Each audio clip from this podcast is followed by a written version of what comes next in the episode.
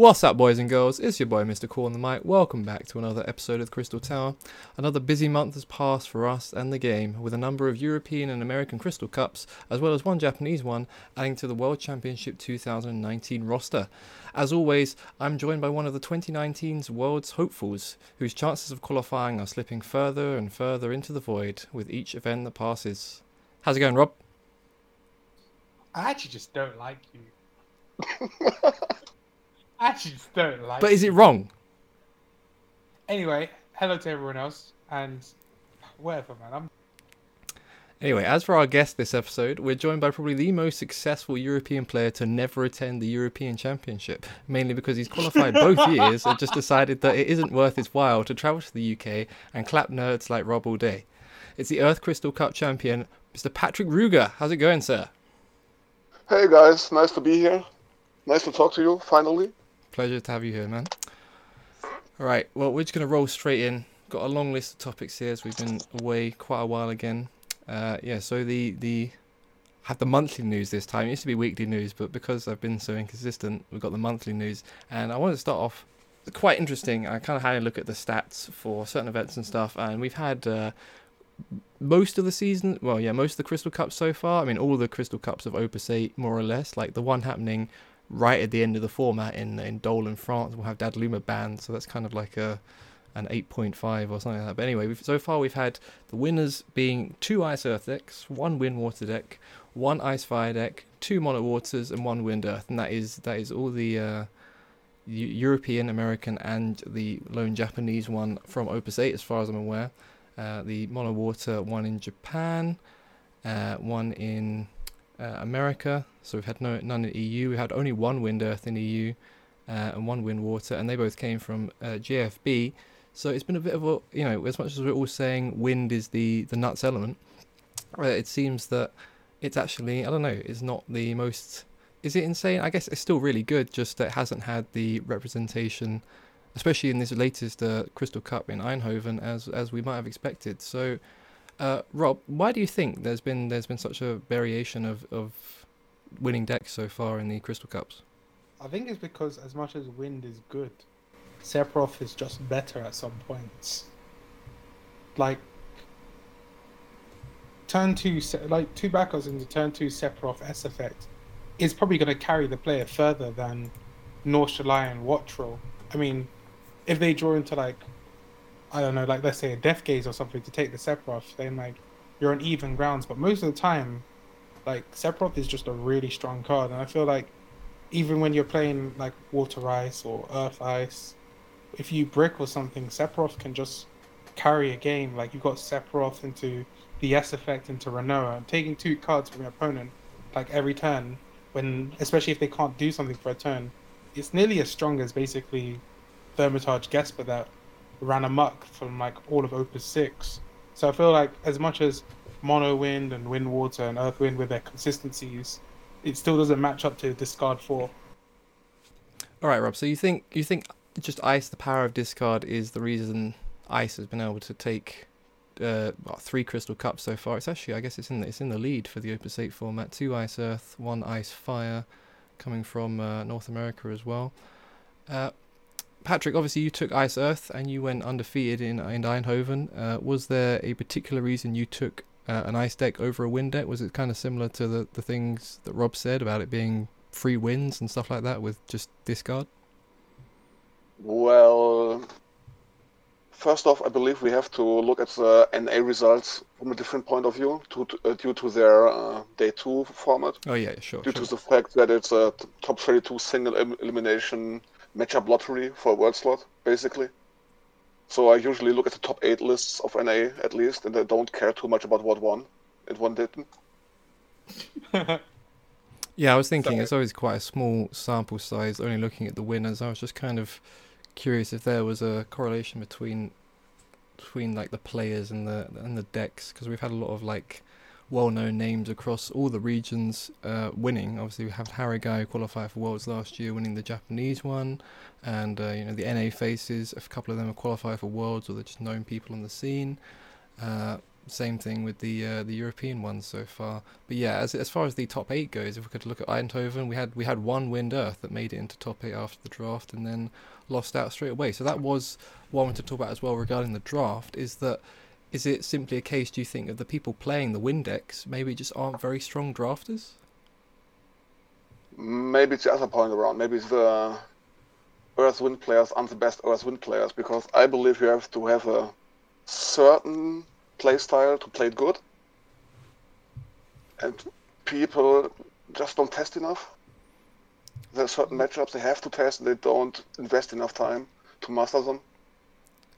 Yeah, I think that's probably true. As strong as Dadaluma Cactuar is, and Noctis Cecil, and all these cool combos Wind Earth got going on, it does. It's a very deck with a very high skill ceiling.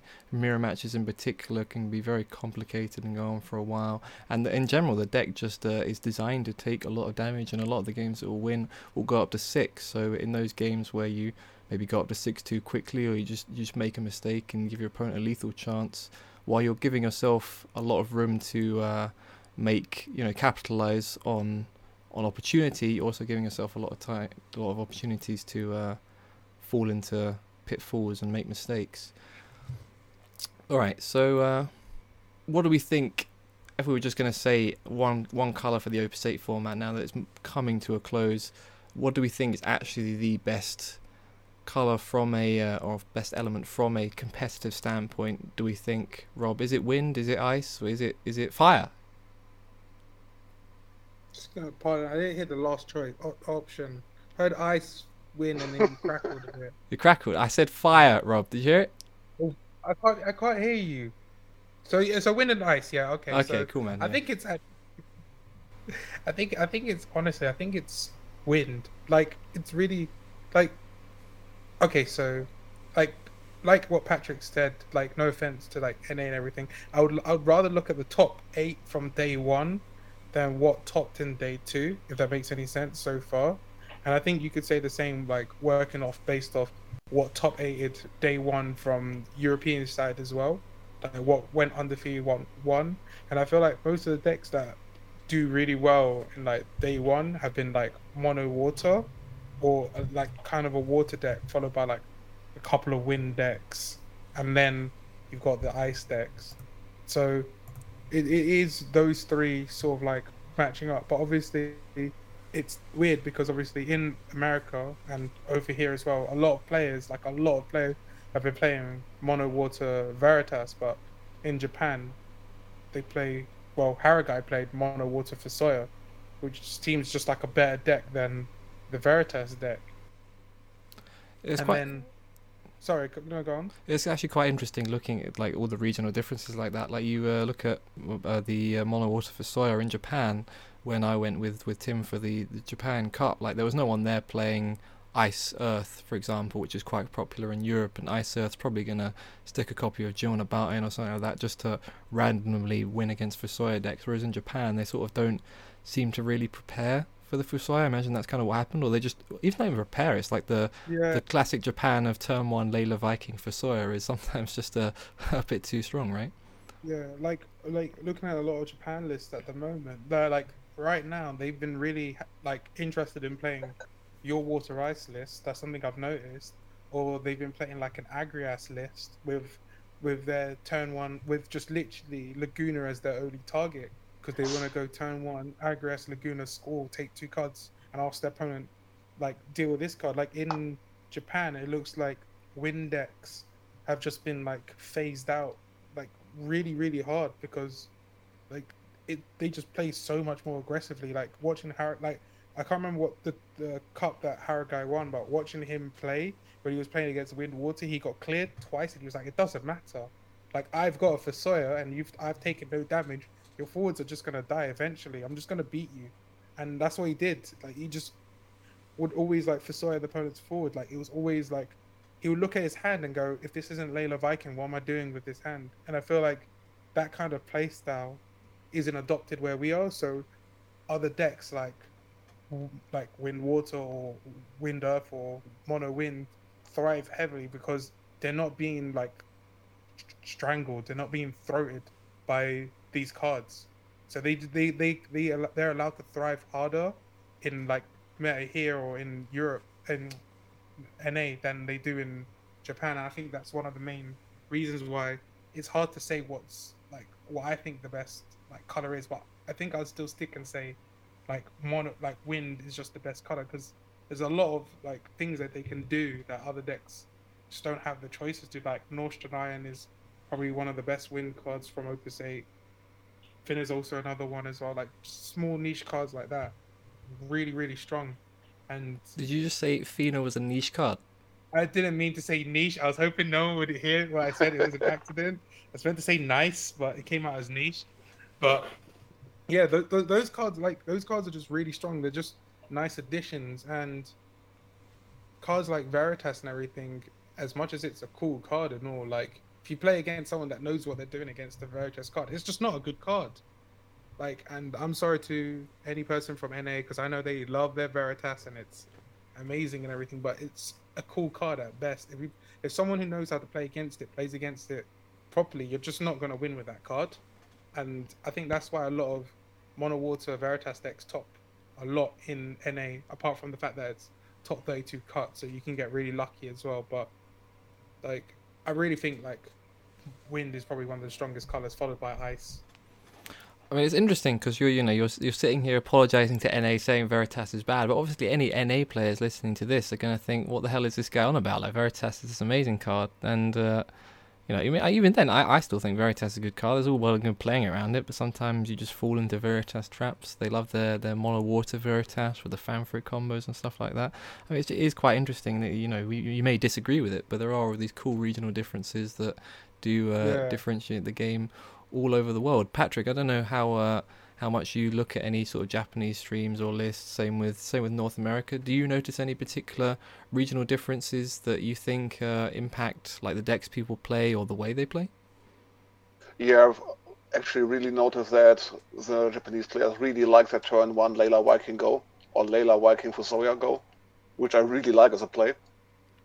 And uh, I've also noticed the North American love for Veritas. I personally, Veritas is a card I would never personally play in a deck because I find it just simply bad, borderline unplayable. Because, as Rob said, against a good player, it does nothing. He just plays around it or even makes it bad for you by just having forwards in play like uh, the Hero Zidane or Rinoa, Genesis, actually cards he wants to sacrifice. And uh, I don't, I don't need cards that are good against bad, bad, Yeah, bad like- players.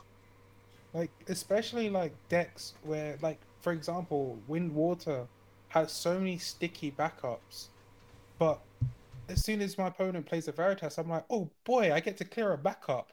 Like like there was i was there was one game i was playing and in the same turn i went pain Miounne pain diablos your veritas. Said my Miounne play a, play a new Miounne bounce my pain replay the pain again. I should not be allowed to do that.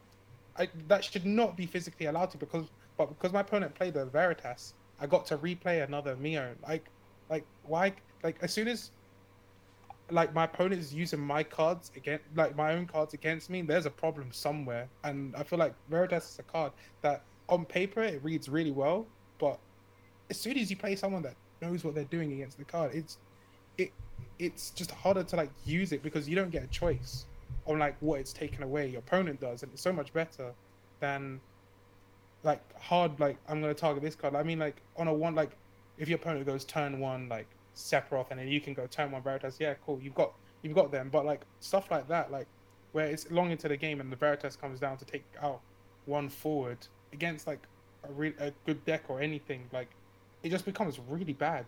It just becomes a bad situation for you, and then you go, oh man, I just lost much more than I was hoping to gain with this Veritas card. But that's my opinion anyway. Well, I mean, it's quite interesting? Because if, you- if you look at the start of the format, say the, the first Crystal Cup in North America that was won by Colin, he was playing the Mono Water Veritas deck, and as the kind of as things have gone on, the Veritas has I wouldn't say been phased out, but there's less Veritas now in I think everywhere than there was uh, at the start of the format. It was obviously this new card came out. It said kill a forward, and when it died, kill something else. That seemed insane, and uh, there was all these kind of combos with Rinoa, Famfrit, bloody bloody blah, and it seemed really interesting. It gave, it gave certain decks, especially water decks, a way to like I don't know kill forwards, and it's only since Miounne and all these uh, other kind of cheap value win cards like Zidane, even Porum, stuff like that have been popular, that it's kind of been countered. You know, if those cards weren't as good as they were, then maybe the card would be a lot better than it is. Yeah, like maybe. Like like I understand, especially we've got like with like the spoilers and everything. Like Veritas is gonna start dropping like more and more as a card. Like, do you know how nice it is to play like a Zidane, see Veritas in your opponent's hand, and decide to take a better card because you're like, they're gonna Veritas a Zidane. Like, it's one, yeah, it's one forward, or they may have to spend more resources on another card that they may want to do on another turn, and then play the Veritas to get rid of that card. It's, it just means that like, this Veritas has to do more than it was original take a forward off the board. If if that makes any sense. Sure. I mean, I guess, in that sense, you've got to look at Veritas as a kind of. It's one of those cards. It's not quite quite rare in this game that really sort kind of tests uh, a person's ability to kind of play the game well, how well they can play around uh, Veritas or the Dark. In that, yeah, I mean, sometimes sometimes it like it happens to even the best players. Sometimes in games, it's like same with our Sid combo, right? Sometimes you just kind of get weird hands where you have to play forwards a like high value forward pretty early, like Yuri off two backups because you just have nothing else, Yeah, and you get. Veritas to lose. That can happen to anyone. But yeah, when it gets into the later stages of the game, when you have a lot more options, eh, you know, it punishes you for, for being greedy and playing out all your high value threats uh, straight away to get removed by Veritas, rather than uh, yeah put out things like Zidane first.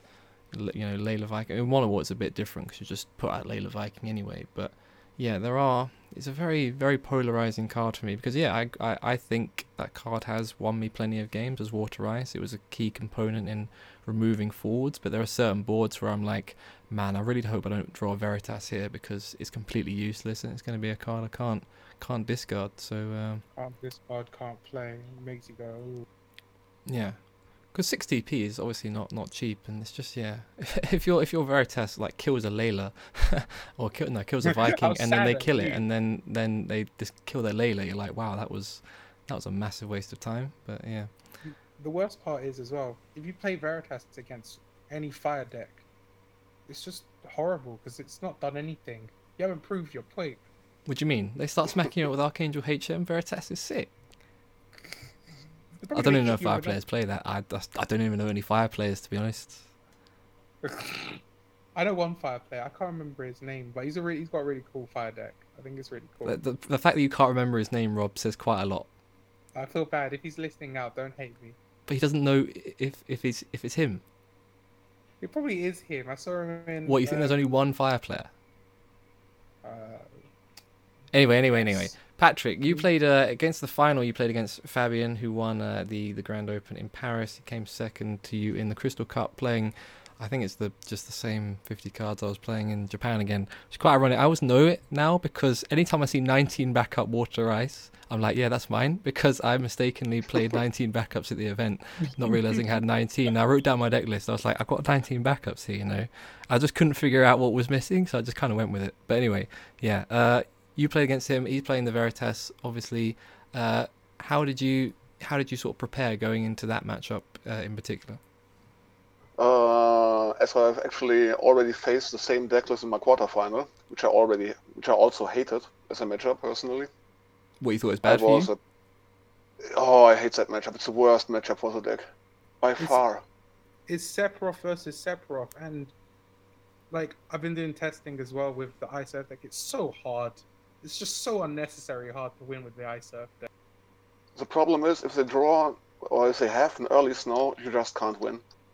They just drop Layla Viking, another couple of cheap dogs, and you're sitting there with Cecil, Kuja, Sephiroth, Rinoa. Their dogs cost two or three, and yours cost five to seven, maybe nine even. You So- just can't win. So you're it's saying- horrible. So you're saying because of the like potential for the water ice to be aggressive against your hand for littered with like high cost dudes, you can only really play out like one card at a time, and especially in that. I guess I guess maybe your deck is the one matchup where Veritas actually can go in quite a bit because it's not really a particularly bad hit most of the time, apart from like I don't know, Palom or something. Yeah, but I'm also actually always playing around Veritas. I've always have a two drop or Sarah in play which I can sacrifice, or Rinoa or Genesis. Usually, if I know my opponent has Veritas and I've at least a somewhat decent state in the game or, or position, I can play around it. Veritas will never get me. It You- would be an advantage for me Have you ever He's been hit that. by because you the? don't. Have you ever been hit by the Veritas Famfrit combo? Yeah, I have been hit by it in the final, I believe, also. Well, you still one two 0 If I remember, cor- if I uh, remember correctly, yeah, wasn't that wasn't that bad. If you if you know what's coming, it's avoidable. It's not even good Fair because It's only- especially against Ice Earth, you really don't want to have me sacrifice my uh, Rinoa Genesis or even my Cid Raines. I think it's I think it's I think it's harder as well because obviously you like Veritas is such a nice Nidhogg target as well for the deck. Like they play they play Ver they play Veritas take you forward, then you just respond with a Nidhogg, take the forward, and then take a card from their hand. Then if they don't get rid of the Nidhogg, you've just got like another It's a weird thing for me. I played I played against a mono water uh, player in Japan playing Nidhogg in his list, and I didn't know it was in his list at the time. But I played a Veritas, and then he Nidhogged it, and I Famfritted the Veritas, and that was the the biggest blowout of, of the century. I just imagine if you know the person's list and you know they're playing Nidhogg, you should be able to play around that that potential. Like if if they're sort of setting you up, if they're playing a cheap dude and you feel like got a Veritas here, then you either have a Famfrit or you just don't play the Veritas. I feel like. I don't I know. guess it's I guess I guess it's like mind games as well because obviously if you're going in with this Nidhogg, you've got to have like like a Rinoa already or something. I guess because there's no devout in the deck, it's hard. It, like you can't like devout back Rinoa and everything. But I guess you've got to like mentally see what like cards in hand and everything. I guess if he's not got a unit down, you're more likely gonna Nidhogg the Veritas than if he's got a unit down, or if he's got no more Famfrits left in the deck, then you then then you do it, right? Sure, yeah, I- yeah, yeah. I don't think it's like an automatic. Oh, there's a Veritas there. I'm going to target. You definitely have to kind of consider if they're likely to be holding a Famfrit. You know what the what the board state is. Obviously, that that's that's that goes for any situation. But yeah, I never think it's. You have to watch cut out for your dry. window of opportunity. Yeah, No matter what matchup, you will have the chance to get them with Earth's Eyes, but you'll also have the chance to screw it up massively for you. You have to watch out how uh, how they tap their um, backups, how many cards they have in hand at all times, and what else they're playing the turn before. So you can, you at certain points you have to make a play with Rinoa, or you just lose. But you have to be uh, good about your timing. when you say the Rinoa, is it just is it just most common that you'll just go for the Sephiroth thing, or is there any is it just anything with Rinoa that you're that you're looking to capitalize on? Anything with Rinoa. On day one, for example, if I remember correctly, I played one Sephiroth in, in all the seven rounds. Fair enough. It's fair just not necessary mo- uh, uh, most of the time with the deck. Flan is far more important. Yeah, yeah. Yeah, I think first backup with first backup or first two backups with Flan, it just seems better because I, I think it's better to just take five cards also at once and do something than just take like try and take four and hope that the top deck war isn't that good in that matchup. Sorry, Rob. Did you just say it's good wanna- take five cards from your opponent? No, no, I, no. I thought no, I thought I said it's better to take five cards. Like It's better Like, to take five cards than four cards. Rob, I'm going to do the math real quick on this one. Hold on. Four, God, God. five minus four. That's one. uh, Carry the two and adds 500. And then, yeah, that works out. That sounds like five is more than four. Yep, I like it. Yeah, you know what. I Rob, mean, you bring so much to this podcast, man. I'm so glad to I love you so much too, Alex. But sometimes you just open your mouth. Anyway, And- anyway. All right, I, I'll, I'll go back to yeah. We'll go back to talking about Ice Earth and in a little bit. I wanted to discuss or something that's really kind of been been bugging me. Uh, is the the Dadaluma ban, and it's not exactly the Dadaluma ban itself. Like I, I kind of was I was upset about it when it happened because it seemed like the way they announced it and all these things. It just seemed very kind of I don't know. I wanted to say lazy. I was like, wow, they've taken this long to ban the card and so on and so forth. But yeah, it's been a couple of weeks. We've had time to settle in. Maybe you know people you've been playing against have kind of stop playing Dadaluma as most of the majors are are over. I think it's just just the UK, the Summer Cup that is uh, has Dadaluma legal as the as the last kind of big event of the format. As Dole has it has it banned because it's like on the day of or the day after Opus Nine release. Um, yeah, what I mainly wanted to talk about was how how we think the timing was of the ban. Like a they banned obviously banning it at the start of Opus Nine. Uh, rather than you know when they announced it, and they announced it what a good couple of weeks ago now. They're kind of six, six, I think it's six weeks in advance, more or less, of the end of the format. And I kind of, whenever something like that happens, like it's quite a big change to the game, even though it's only one card. I kind of wonder how that kind of affects the rest of the format, the way people play. Like again, I look at Eindhoven, I I only have very limited stuff to go on, but there were there weren't that many. You know, there's like one Dadaluma in one Dadaluma list in top eight. I don't know how many there are in the main event. I wonder if it just kind of puts people off playing it in general. I'm not I'm not too sure, but yeah. Uh, did you have any thoughts about like the timing of the ban, how much you liked it, and uh, do you think it's you know a, a yeah a good idea, Patrick? Uh, for Eindhoven, I can tell you that I faced at least three Dadaluma decks on day one, if I'm correct right now. Right. Um, Yeah, three out of seven is quite a lot then. About the timing, I mean, the only explanation I have for it is that they didn't want to change the format right in the middle of a qualifying season. Yeah, yeah. I It's the only logical explanation I can come up with. I just wonder why like they Uh, would wait two weeks before rather than six weeks before. It just it just seemed a little bit strange. I don't know if I'm in the, I'm on on my on my own on that one. Because they wanted to silence all the crybabies on Facebook, I believe, I suppose. I Mhm. still don't know why they banned it, actually. I don't get it. People cry. People cry way too much Yes. about how the how the card is too broken. I mean, I did. I cried about it, but that was in Opus Six, when it was just unfair.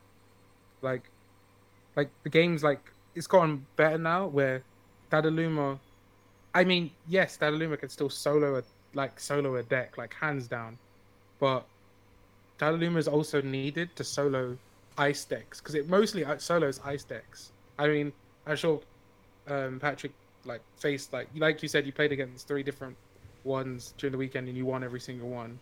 But normally, Dadaluma does solo ice decks, and that's what was needed to keep ice decks in check. I feel like with Dadaluma gone, ice checks are actually going to be way more prevalent than before.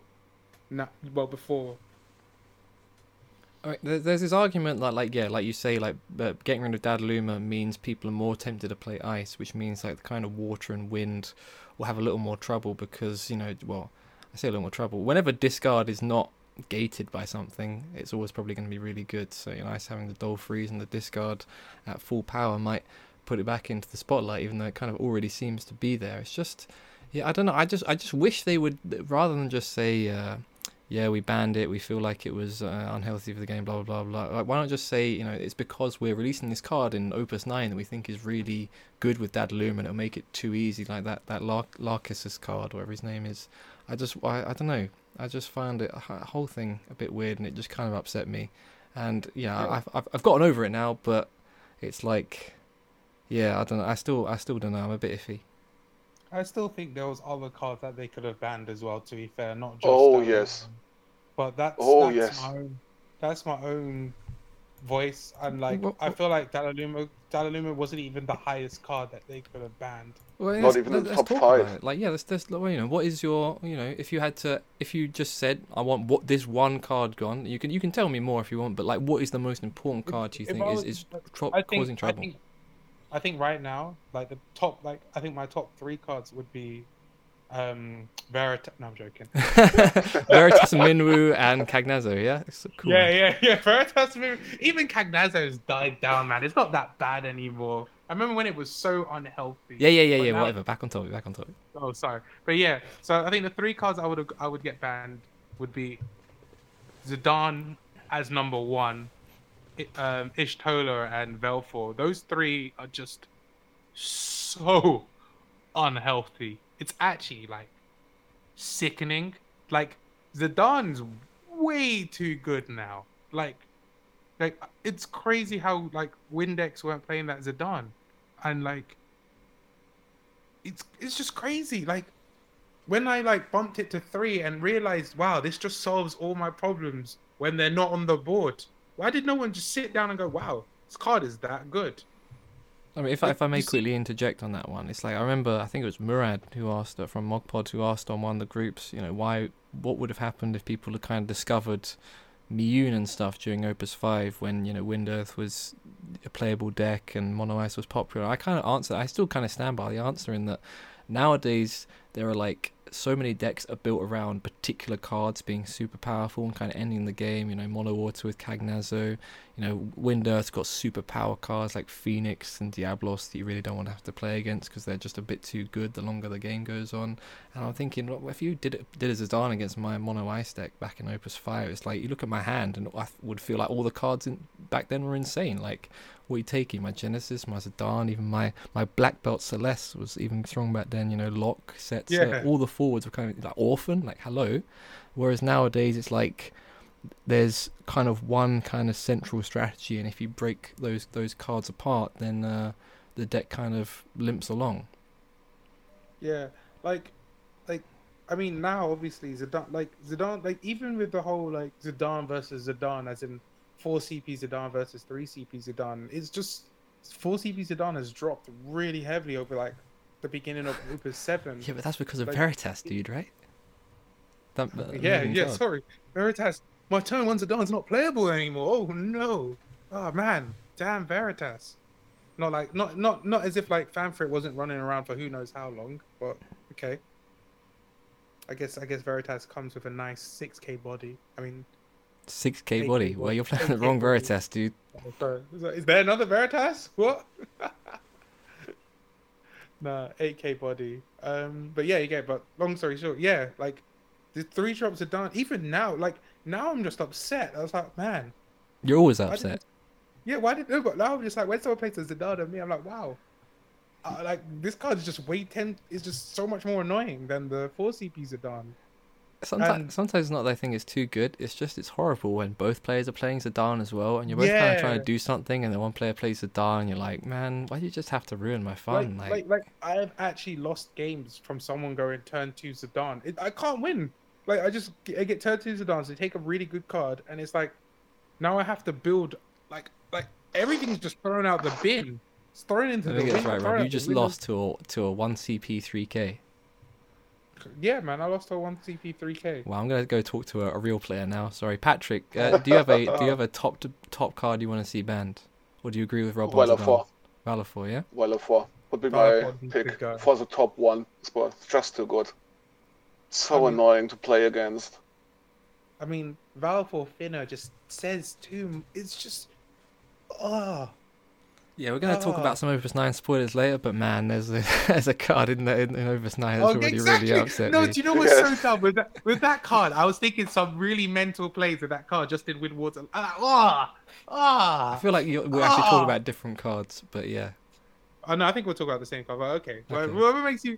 Well, Yeah, it's yeah, just- anyway. So yeah, okay, sorry. So Valefor is just too good, the value from it too strong. I mean, is it is it Valefor or the things that Windwater has access to as well as Valefor, do you think is the reason or is just Val- you know, just- just I think- just 3k I think, I think it's. I'm not think about asking it, you. Valefor wasn't there- Oh, sorry. I'm asking the guest. sorry, sorry, sorry, sorry, Patrick. Uh, I'll, I'll, I'll stop talking. I'll just leave the chat. Thanks, man. it's alright. Uh, it's a combination of all things. I also believe that uh, the starter Paine should go at this point because every other C drop that uh, three drop get- gets printed in the new Opus will always get compared to Paine, and everyone will look at it and say, "Eh, it's not a Paine."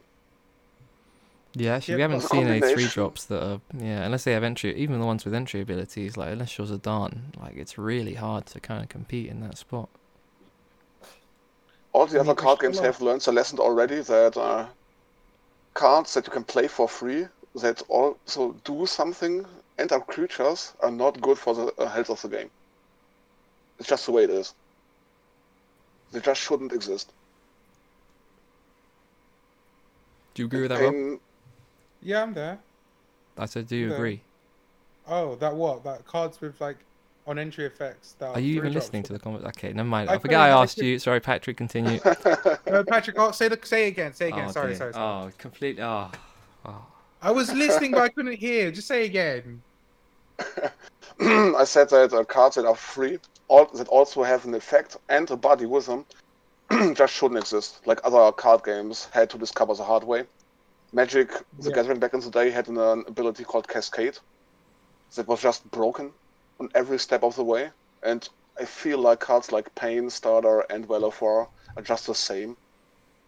It's just too Yeah. much of an advantage. Yeah, I guess in this in this game especially, card cards with like a body that do something, is it's just it's just mental, like like oh man, try to try to give a card that is like remotely something as close, but there just isn't like.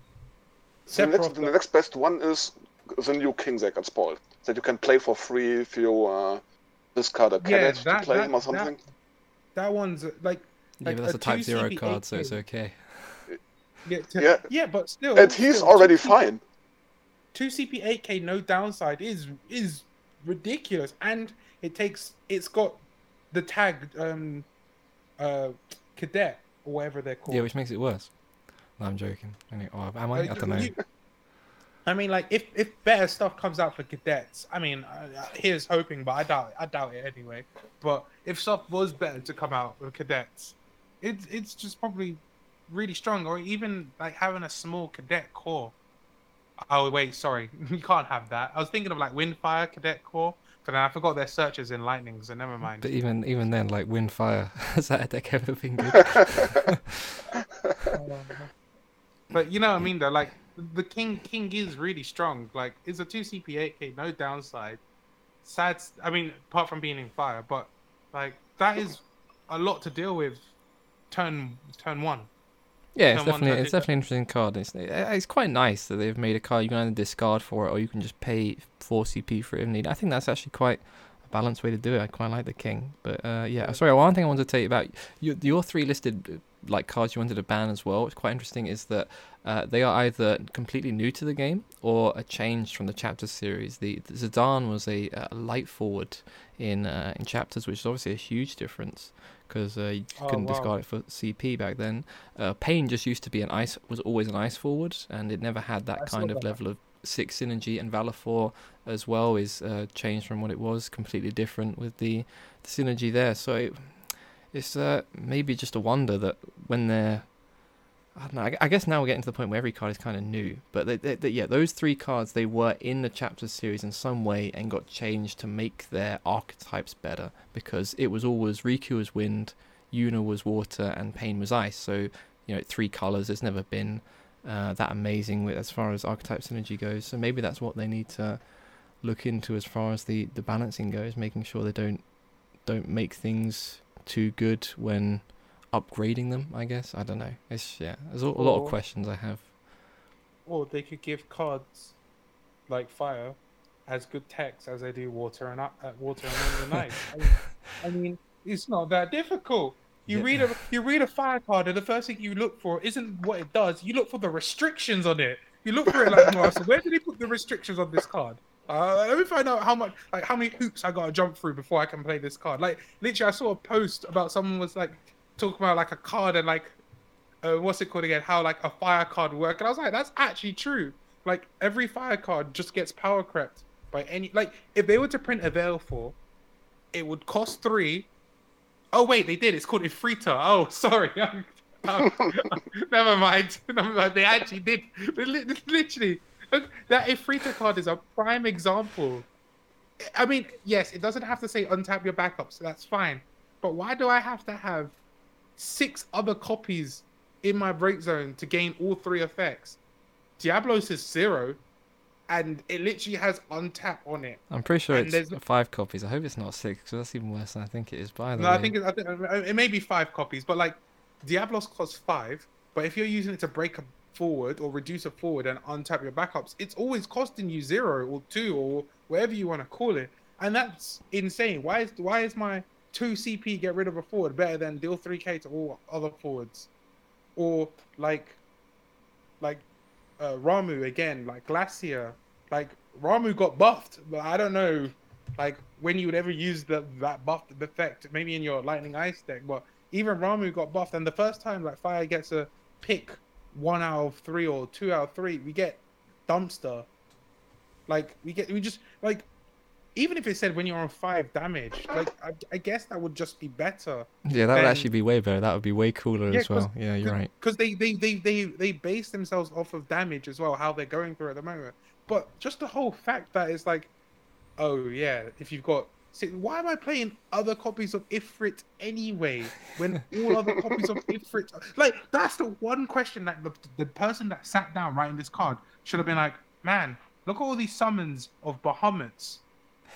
It's just, Why it's am I just playing isn't it? Why, why does Brynhilda get the 3CP 7KEX slot? Uh, Like, like, like the best fire summon is probably Brynhilda. No, well, actually, maybe it's Bahamut, the four CP one. But well, I mean, the four CP. One. I like how you've forgotten that Phoenix is a fire summon. Oh yeah, yeah, yeah, but but I don't really count Phoenix as a fire card anymore. It's like an Earth Wind card now. It just belongs in Earth Wind. but, but but like it's it's so bad. Like like why is there so many restrictions on one card when it does the exact same thing as another card does in another color? That that's something they need to just get over and be like, if this is gonna be good, it's gotta be good. Like even though chapters fire was broken, I think after like It wasn't. It wasn't. sets, Okay, let's let's clear it up here. Chapter's Was- fire was fire element was not broken. Heard it from the man himself. Bands Final Fantasy Core. And I asked him because so many people were saying it on groups. I'm yeah, like, that's what I I'm, I'm sure well. it wasn't because I've read through literally like every chapter's card. I'm like, yeah, some good Moogles were fire cards, but it's like you know, it's uh, that that is I don't know how that rumor got started, how it came about. It's not actually true. Fire was playable in chapters compared to what it is now. So I guess maybe that's where people get get their funny ideas from. But yeah, uh, yeah. Sorry, Patrick. Was apart from Valefor, is there anything else? Uh, anything else non-win that you think shouldn't be in the game? Even if you don't think it's like particularly broken or banned, away, the cards you just don't like that you think kind of just shouldn't have been made. Uh, 3 CP Viking is probably bad for the health of the game in the long Yeah. run. Uh, let me think a second. Um, El Cid should have been errated the way it was intended to be. Yeah, yeah, yeah, for sure. Flan should have been banned back in Opus 4 or 5. Back when Toby was running wild with it. Flan is a Yeah. nice card that always flew under the radar. I remember playtesting against Toby when he was uh, running his Flan deck, and it was uh, just a horrendous experience. Damn. Was it the, was it the flan in particular, or was it the Sidolstein on top? Yeah, it was a combination of both because the Flan is just a card that has not only the value printed on it but also the implied value. Because no matter what you did, you got punished. If you kept your cards in hand, you you had to discard it at a certain point, and if you played your hand down to zero, you got Sidolsteined. Or they just didn't have to uh, play the Flans into play, just could use them as an extra CP for their turn. Yeah, I personally wouldn't mind actually seeing Sidolstein go. I kind of wonder if sometimes a card gets so good that they can just, or just kind of shouldn't have existed. Which I feel like kind of Yeah. Sidolstein's case because it was a bit dumb. Like maybe just reprint Silverstein, same thing, five mana, nine K. If opponent's got like one or less cards in their hand, two or less cards, like you can dole freeze two forwards, like awful, or just something, something like that. Something that I don't know. It's especially because it's just so off element. Like, it doesn't even break a dole forward. It just breaks anything. It's like, Yeah. yeah, it's weird. Like it just does too much for so little. Like you would think when it first came out, discarding hmm. discarding all my opponent's cards from their hands, that seems kind of difficult. I'm not gonna play this card. yeah. I just want to get first. And then like now it's like, man, that I'm card so was immune for so long in Opus card. 3 as well. I know, right? It's Yeah, like, wow, what an unplayable card. Whoops. Yeah, I'm always gonna attack before I before I play my cards. What's a what stupid card? And now it's like, man, sometimes I have to play my cards. Now, now, now I don't know what's going on. All right, cool. I like it. That's enough. That's enough talk about bands for the time being. Patrick, I want to talk to you now on, on the personal level. Talk, to give you a proper Ooh. interview. Your, you know, talk about your history with the, the the Final Fantasy card game, card games in general, drafters. That's what you're very well known for in Germany, to Eindhoven and stuff like that. So just just start off, if you wouldn't mind, just uh, telling us, you know, how you started off in FFTCG and why you sort of kept going with it and uh, all that kind of stuff. Oof, I uh, I started playing back when it was in early access sale on the Spiel convention back in Essen in October 2016, I believe, or early November. I remember my uh, kid brother Dennis, that both of you know and have met, I believe. uh, telling me about the game, and I wasn't too excited to start playing another trading card game at this point, to be quite honest. But uh, I like the mechanics. It's it's just a better card games than Magic the Gathering. It just feels more like a modern version of it that has rules that like drawing two cards, and it's just it just guarantees both players to have a, play a game. Um, I mean, in other card games, you also often have problems with mana or lands or resources, and due to the fact that you can discard cards from your hand to generate CP, and actually draw two cards a turn, so you're almost guaranteed to at least have the illusion of playing a game. Yeah, I've uh, why I've stayed because I've enjoyed it. The people in the community are usually pretty nice, with a few exceptions down the road here and there. But uh, yeah, the tournament scene is fun. Besides that, uh, best of one stuff, which I will never like. And what? When were the first nationals? Was it 2017? Yeah, first nationals in 2017. I think your one was towards the end of the year, like it normally is, right? I think uh, probably uh, August. Our nationals. Yeah, on on the Gamescom actually. Yeah, I, I believe. So, yeah, yeah, it was at Gamescom. Yeah, I came in second there. Couldn't uh, attend uh, Euros that year because I've promised my girlfriend at the time, was in pretty bad medical condition at that point, that I would uh, visit the Conference Hospital at that time. So Euros wasn't an option. Uh, the next the year after that, I came in first, qualified also for Euros, which I also didn't attend, but for completely different reasons this time, because uh, it felt like a glorified losers' cup compared to other countries in the world. I never understood why, as a European player, I had to attend Euros to qualify for Worlds when in other countries like the US and or Japan, the top four or five or six at nationals could would directly qualify to Worlds. It feels somewhat unfair to me. Still does to this day. So you don't like the uh, extra level of qualification that European players had to go through back then? Yeah, it's just another hoop to jump through for no particular reason that was ever explained to me. Just the way it is, because, well, we say so. I'm not getting on a plane to play the Euros to win a PlayStation 4. I'm just not doing that. Just isn't worth my time. Right. That might sound offensive to some, but I just don't care enough to play for such stuff. Worlds is, has more prestige for me personally, but uh, Euros is just the continental championship, and eh, who cares? So do you think you're going to give Euros a miss this year, or are you going to finally going to show up and uh, strut your stuff? No, I still want to attend Euros. What for? Trophy? I will attend Worlds and play. I don't care about the trophy. Yeah, yeah. I really don't. I'm just playing for. I'm, I'm just playing for myself. I also have the attitude that um, I don't really care if I come come in first or last at the tournament. I just try to play flawlessly because that's the only thing I can influence. So is it so, is it more so when you play card games, I guess any kind of game, as it is for most people, do you are you playing primarily for fun, or is it just to kind of prove to yourself that you're, you know, you're on your best game? It's a combination of both, actually, especially nowadays, since I'm now 35. It's uh, I won't be the best anymore. I fear uh, these tur- these uh, two-day tournaments are just really exhausting nowadays.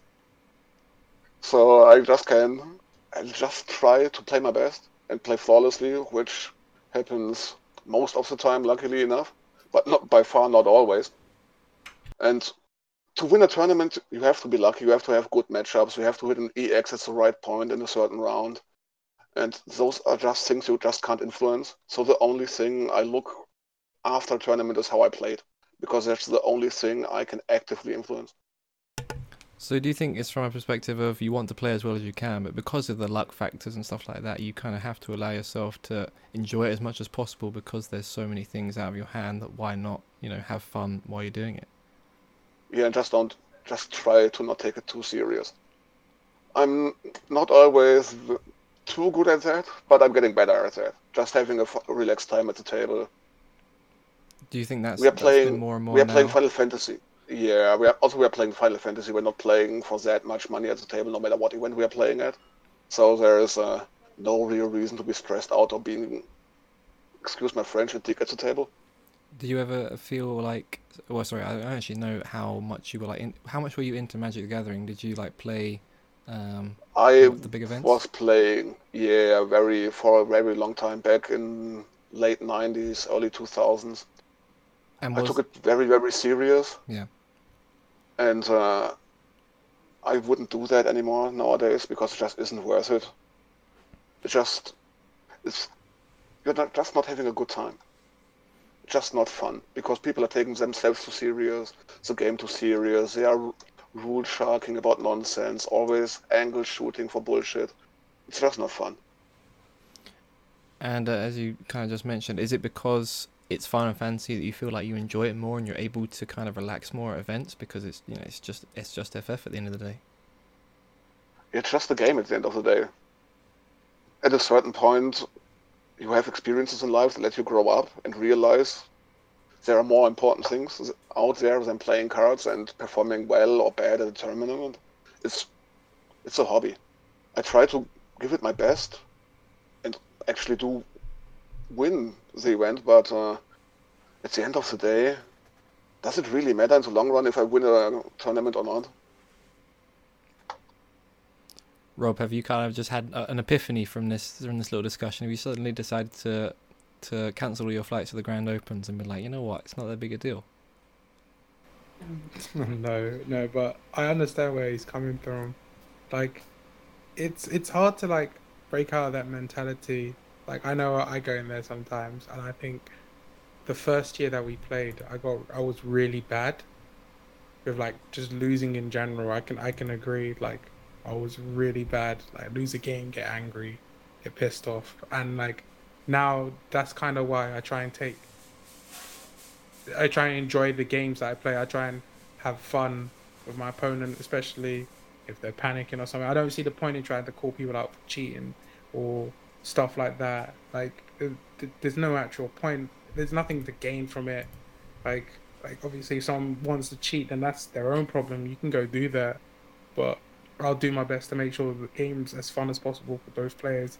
I think that's one of the things like players forget to do, like to just enjoy themselves. And I can hear see what Patrick's saying. Like at the end of the day, like you want to make yourself better in both playing the game and enjoying the game. And if you're not enjoying the game, why are you playing the game? I guess is the real question to ask yourself. So, like, I can see why. Yeah, that's right. I actually dropped. Remember now, I dropped a tournament last year uh, playing Mono Water, where I was, I believe, four or something, and I just dropped because I didn't enjoy playing the deck and the event in particular. It just wasn't worth it anymore. I just spent the rest of the day standing outside with a couple of German friends and drinking beer and talking shit. Was just more fun than playing. Yeah, and like I can see because like that get like sometimes the game is falling into that direction where, like obviously in Opus Six, I was I almost quit because I was like I'm not having fun playing against Thermachard Guest, but a lot of people were just ready to quit the game. Like, and I know they took it out and sort of thing, but there's still the problem where there's certain decks and certain things, and it just influences like bad sides to a person when either they're losing to the same thing or they can't play their favorite 17 lightnings in their lightning deck sort of thing. Like I want to be able to take a Cecil deck and play all the Cecils in a deck and like dark my opponent five times, but I can't do that because Sephiroth runs around and there's Diablos and Finna's clearing my board and can't have fun. Like, like if you're not having like like if you're not having fun, then there's no point in playing. I mean, Yeah, I think it's definitely uh, an attitude thing. If you don't mind me interrupting, it's just that like the game is always gonna gonna move in a certain direction, and you're not always gonna enjoy playing. Not every format. I mean, it's certainly Opus Eight for me has been just not enjoyable whatsoever. But I look at it, and some people are having fun, and it's also you know you can the game is what, what you make it if you're going to go to big events and you want to do well you are going to have to bring these best decks if you if you uh, even if you don't enjoy them And like you said, Patrick, if you just don't enjoy it that much and you think, you know, it's it's just Final Fantasy, it's not a whole lot of money, it doesn't really matter, I can have more fun doing other things, then then do that, you know, play more casually, you know, play with your friends, talk to them, be like, you know, let's not play Dadaluma and Sephiroth, let's play our favorite, you know, archetype decks, you know, let's play title format, something like that. It's uh you've re- yeah, sometimes I think people get themselves a bit okay, maybe not tile format, yeah, whatever. Uh, maybe don't get yourself so so blinkered into thinking that this is the only way to play the game and enjoy FFTCG. I don't know. And uh, let me please add at this point that peop- it's just my opinion at this point, but um, I've al- always believed in Final Fantasy that people uh, will be more successful if they play a deck that they are familiar with and comfortable with than playing just a copy pasted tier 1 deck that they may have played five times from the internet somewhere. People Uh, that that know their decks, that know the matchups, that know every card inside and out of the deck will perform better, in my experience. I can definitely agree with that. I think, um, I think it was nationals last year where I did really, really bad. Was it last year or this Last year, yeah.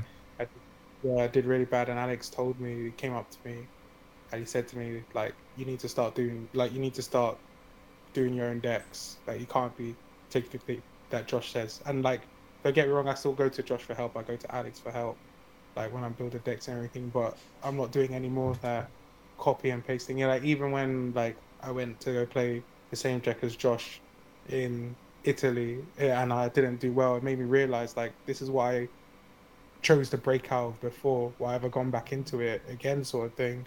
So it's literally what um, you said as well. Like if you're gonna play a deck that you've seen online, there's no harm in taking it, playing it, but play it to how you play it to your play style. Don't play it to how that person plays. Obviously, for example, like Wind Water that I was playing, I played it because I like explosive combos. I like going so far in that my opponent doesn't know what I'm doing and I don't know what I'm doing. But don't don't play that deck exactly card for card or change one card and then expect it to do exactly the same that I did because this is what I do. Uh, this is what I'm thinking of. You're not going to be thinking about that exact same player. You're not going to see that and go, "Oh, snap! I'm going to do that sort of thing." So I, I, I definitely understand with what Patrick's saying. Like, don't just take a copy pasta deck and assume you're going to be the next JFB or the Alex, the Alex of the underworld. I don't know, man. The Alex of the Underworld. Where the hell did you Alex come of up with that? Alex of the underworld. Alex of the underworld. You know. Rob, I'm upset. the big, the big, the br- sorry, sorry, so yeah, the underworld, the void, man, the Alex of the void. what? The know, void isn't the the underworld, dude. Yeah, the, the void is The void is look, look, under yeah, or over don't- anything. Look, look, don't, The don't void is everything and nothing, dude. Like, Don't don't copy a pasta deck and assume you're going to be become the next big tree. Okay. Rob, can you can you try, the can you way- not change the subject? I'm getting vilely insulted by this. what subject? Look, look, look, look, I think it's time to move on to something else. You know, I think we should start talking about some nice things like the spoilers. You know, you know. Can, can I we wasn't change done talking to? Patrick. Stop telling me what to do. Uh, uh, oh, no, no, save me. Anyway, sorry. Yeah, That was uh, the worst, Rob. Uh, yeah, I'm the best. I'm the best. Yeah, so we'll talk. being the worst, maybe. Yeah, uh, we'll talk a little bit more about Eindhoven because obviously you did a, a very. I think it's. I want to say it's unique. I don't know. I don't know. Maybe someone else has done it before. But you went 13-0 in constructed. You uh, didn't drop a single Swiss round, nor did you drop a game when you made it to top eight. Um, like, so why did you bring? Uh, yeah, why did you bring this Ice Earth deck? Which is, I'm, I'm Rob tells me it's actually a, actually a copy paste from from the Dusseldorf deck from from JFB, which is quite ironic given what we've just been talking about. But uh, yeah, so what would you bring this deck for? And uh, did did you kind of Yeah. is it exactly how you expected it to go more or less throughout the Swiss and then the the top eight? Uh, why I started playing that deck because back in when Opus 8 was released, we had our leaderboard season here in Germany, and I was building awesome new decks with the Fire Water FF9 engine and stuff like that. And I just got ruffle stomped at every event from uh, the players here that played Joss Ice Earth deck. That really, really beats the fun out of me of trying new decks. And they played it, and they played it quite horribly, to be frank. and at a certain point, one of them uh, triggered me by running his mouth and saying, "Ah, I'm so good at this game," blah blah blah. that I just that I've that I've decided. So yeah, well, are you now? Uh, then I decided to play uh, the deck and uh, win every event with it that was played here. You're horrible. And uh, yeah, I am. Is he horrible? He's, he's, he's like all these people got their confirmation bias. Oh, I beat Patrick playing this uh, fun deck he was playing. I must be amazing. And he's like, you know what? Nah, you need you need to be enlightened, my friend. no, I'm having none of that. That's it. That's it. You're going in the ground then. You're going in the ground and you're definitely going in the ground. Rob, can we Yeah, it stop? was a That lot of sounds fun. like you want to kill people, dude. That's a bit weird. No, no, Why, no, are, we get, no. I why are just, people getting buried? you- uh, sorry, sorry. I should have said they're going in the bin. That's There you right, go. Rob, in the bin. In the Because that's bin, so much better. where they belong.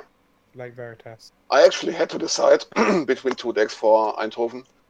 I had uh, Mono Water with Fusoya, which uh, I I'm pretty known for playing Mono Water in Germany, and uh, the Earth deck. But uh, I've made a bet with a fellow German player, Kai Möller, a couple of weeks before the uh, Crystal Cup in uh, Eindhoven, that if I had if I would have played a Water or any Water card in my deck, I would have to play pay his entry fee and if I played any deck without a water card, he would pay my entry fee. and uh, it was just that the free roll was much too tempting to decline it. So it's, it's all like down to him that you won Eindhoven, basically, right? Um, I thought about it after day one. About uh, I went through all of my matchups I played, and I'm quite sure I would have played at least six one with mono water too, Fair enough. That's pretty and I would have had better matchups in the top eight. Because uh, ice water matchup really, really is not good. All right. So By right, I should have probably lost the quarterfinal. what was it? Just do you feel like it was a bit of luck, or did he just not play optimally? What happened? Uh, he did not play too optimally. I just I don't want to diss him on the podcast without him being here to defend himself, but uh, I would bet money on the fact that if I were yeah, if I would have sit on his side of the table, I would have beaten me 2-0. Oh, so he made some questionable plays that allowed you to stay Yeah. in the game longer than you should have. I'm assuming. I mean, yeah, well, that's, Yeah, that's he- fine. That's you know that sometimes people do that. It's not not like calling them out. That's how you learn, right? People tell you did it, did it wrong rather than just going home and thinking, "Wow, that guy just smashed me." Yeah, the problem was I couldn't, I didn't want to tell him yeah, of what course. he did wrong. Yeah, I think because I been would have- Yeah. helping your helping your opponent beat you. I like that strat. Oh, I, tr- I did that at the event actually. A couple of my opponents who played uh, Zidane Hero against me chose uh, a couple of targets where I was really that one. Why? it's funny because I, I had to see you do that, so you know, I feel like, why don't take that? Look what I'm gonna do to you now. My first round opponent this day, he wants a die roll. He started after Mulligan with turn one, coming out chaos, and I was like, oh, thanks, a free win this round. And uh, second turn, he played Zidane, looked at my hand, and chose Sephiroth, and I was like, huh? Why? Oh, nice. Yeah. And this re- this repeated itself three, four, five times during the tournament. Yeah, sad. All right. As far as the uh, the draft goes, uh, you are supposedly the draft king of Germany. Uh, you went one three, dude. What's going on? Yeah. What's going on? yeah, I uh, I made a big mistake during the draft. I uh, decided before the draft started that I would just uh, go for a color combination that would guarantee me one, two, three wins, instead of just drafting what I always draft in Opus 8, which means fire ice or fire wind or ice wind. So in my infinite kingly wisdom, I decided to go for ice lightning, which was the most moronic idea I've ever had. You can say that again. it was the most moronic idea I've ever had. Thank you. Why was it so moronic? Why do people not want to be drafting Ice Lightning? Uh, the ice part is awesome because we still have access to Shiva and uh, Archangel and Umaro. But the problem are the ice uh, forwards that uh, read uh, 4 CP, 8k, have no text. The Dragoons and uh, Jinai isn't that particularly good either, and Shango is a unique unit for some reason. Okay. So try to stay away from uh, try, uh, try to stay away from lightning, guys. I wouldn't uh, advise on drafting it.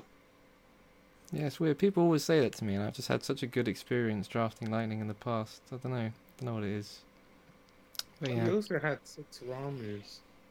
I had six or seven Ramuhs, but I've never seen. Uh, I'm quite sure I was the only lightning draft at the table, but I've ne- I never got a single Odin or Jinai or. Um, I had to play with only two Rude.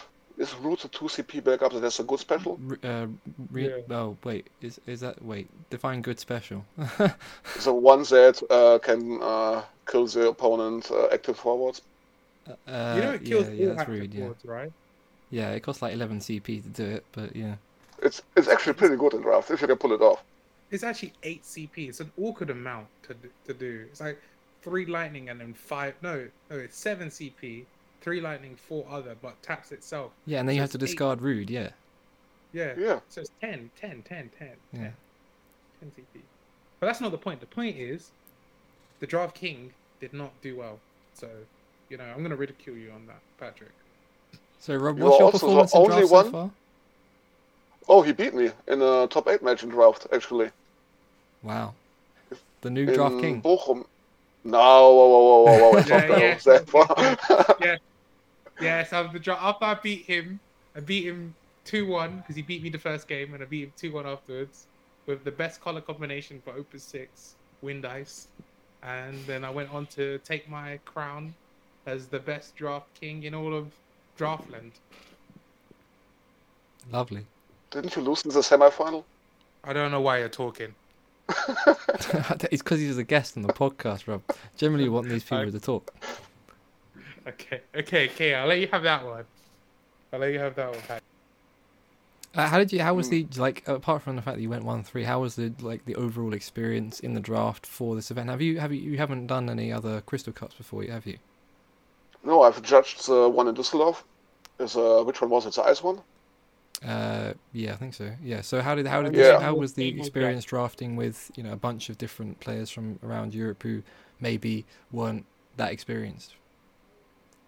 Uh, it was uh, as exotic as I've expected it to be, because if you are sitting at a table with a couple of players that don't have that much draft experience, uh, it can be quite the ride. People switching colors willy nilly every every other booster and stuff like that makes it hard to navigate the draft sometimes. But it was fun. People enjoyed themselves, Fair enough. as far as I could tell, at least. I prefer draft as a second format uh, a lot over the top 32 single elim constructed one. Yeah, definitely. I- I've well, I haven't even done it, but I just I just like I like draft since it's been introduced. We've been doing a draft a lot more at our local club, and it's just been it's been a lot of fun. It's been uh, yeah, just uh, refreshing at least. Yeah. It's also a good way for newer players to get into competitive play because they don't need uh, a good constructed deck to be competitive. Yeah. That's why I like it a lot. We play it uh, every other week at our local store since Opus 2 or something. A long time before it was announced as a tournament format. Yeah. All right. The last thing I wanted to ask you about was the uh, yeah the sort of general community or local shops like Germany in general, and of course the European leaderboard. Because I know before uh, before Eindhoven, you were well, I guess probably still now you were pretty high up on the points in the leaderboard, even if you weren't planning to planning to attend Euros. So uh, yeah, just talk to me a little bit about the your local store and uh, the people you play with. Yeah, we have uh, between 6 and 14 people that are coming to our uh, draft event regularly. The good thing about my region is that we have a lot of big cities very close by, so we have a big advantage in the European leaderboard. From if a player is motivated, he can play two leaderboard events in a single day without even really traveling that far, which is very nice. That's pretty cool. Uh, Yeah, it's a big advantage or disadvantage in the system. I don't know how to put it, but uh, yeah, it's a good leaderboard. I hope they change it to a rating-based qualification system. The next time it comes, it'll be upgraded or something, or whatever they're planning to do with it. I don't know. So rating in terms of so how how would- how would that be done then? Uh, have an uh, ELO rating. Have every player that registers for a tournament start with a ELO rating of, for example, 1600 points. With every win, he gets points that get deducted from the, his opponent that lost. According to the difference, if he beats a player that has uh, the same points as the winning player has, he gets 8 points. If he beats someone that has 2000 points, he gets uh, 16 points or 15 points. And at the end of the season, have the top three highest ranked players in Europe that are not qualified get the qualification. Mm, Yeah, fair enough. Doesn't sound so bad. Okay. Uh, yeah. So that that wraps up with that with you, uh, Rob. We've obviously got to touch on on the Grand Opens because uh, you are getting a little bit more competition now. I mean, Nic Nicholas, who uh, won in, was it Ghent? He won, right? Yeah. Yeah, he wasn't able to attend Paris, so that kind of that that challenge kind of fizzled out pretty quickly. Now you've got Fabian, who uh, came second at Eindhoven and won won in Paris. Are you feeling a little bit? Are, are the tensions there? You're like you're, you feel like you're so close, but yet it could just be completely out of reach. You know? Maybe. Maybe. Okay. But we have Opus 9, so Yeah. maybe I can spin something cool. But what if Opus Nine isn't your format, Rob? Don't worry, every What if someone tricks you into thinking Mono Fire is the play for Opus Nine? You know what? You know what? Don't make me have to state the facts that I did the last time, okay? Because I may have to state those facts again and start saying some huge, even bigger lines like how I'm gonna make worlds and win worlds. You know, I don't want to be stating these facts yet. You know, but we may have we may have to start saying it. You know. Sorry, I don't even You know are what you're winning talking about, worlds, huh? honest. Hmm. Rob Yeah, winning yeah, yeah. I'm gonna- Oh, You know, that's you funny. know, you know. That's it. That's it. That's it. I'm gonna You're make worlds and I'm Yeah, gonna yeah, win yeah. worlds. And then when I win worlds, I'm gonna put the world's trophy on Alex's face and rub it in it. Rub the trophy in that his sounds face. incredibly until there's painful, dude. there. Maybe, uh, yeah. If you somehow make it No, the no, final I'm gonna rub table, I might have to eject you from the venue somehow because that I don't Oh. want to experience that. Actually, No, don't worry, don't, don't worry. I'm gonna knock you out before you hit final tables as well. I'm gonna sit on that final table and I'm gonna look you dead in the eye and go, "Don't you wish you were here?" Gonna do that. gonna do that. Gonna, gonna look you dead in the eye and be like, you wish you were here?" I mean, I'm curious now. What are the facts that you don't want to state? no, no, no, no, no. I, I'm, I'm, I'm, I feel like, I feel like it is. Um, what's it called again? I, I, I think I was a bit nervous, but I think it was based what based on the last tournament that was in France. I think I myself just played very poorly, and then also making a mistake in my deck list as well, giving me a game one loss. also kind of hurt a lot, especially playing against an ice deck. So that that that was kind of a mistake. But I think the next tournament, which is in August and is a new format, which is really nice. I think I should be able to get there. I hope. Anyway, Is it Frankfurt? Yeah, it's Frankfurt. Oh, want to bet me? that's that's in Germany, you know. Patrick might have to come Yeah. down and clap you up. Oh! I'm actually planning to attend it right now. I, uh, you know, you know. Please come, please come. Like, I need to. I, He welcomes the challenge. yeah, I'm gonna book my flight. We we can we can make some cool Opus Nine decks when everything's been spoiled as well. Sure, I'll be up to it. Uh, Help you get the qualification at Euros because I'm a I've nice guy. Oh, oh, thanks. I've already got my qualification for Euros, but No, no, know your what, preparation for Euros. Isn't it this Uh, Opus yeah, 9 yeah. or something? Yeah. yeah, no, it's alright, it's alright, it's alright. Well, when we play in when we play in the finals, uh, I'll, I'll I'll beat you. I'll beat you so that you you probably won't want to come to Worlds afterwards. You'll bet me that I concede that you can get the qualification for Worlds. well, I need to win that one, so then I've just got enough. So then I know that if I have to attend the last one, I can figure out what the minimal amount of points I need, so I don't have to try as hard. No, if you if you win the next one, you're locked. I think. I'm pretty sure. I, I hope so. Un- Unless. So unless, now I have to like- attend? Yeah, it's a bit weird. I'm So now sure. I have to attend Frankfurt and Clap Rob.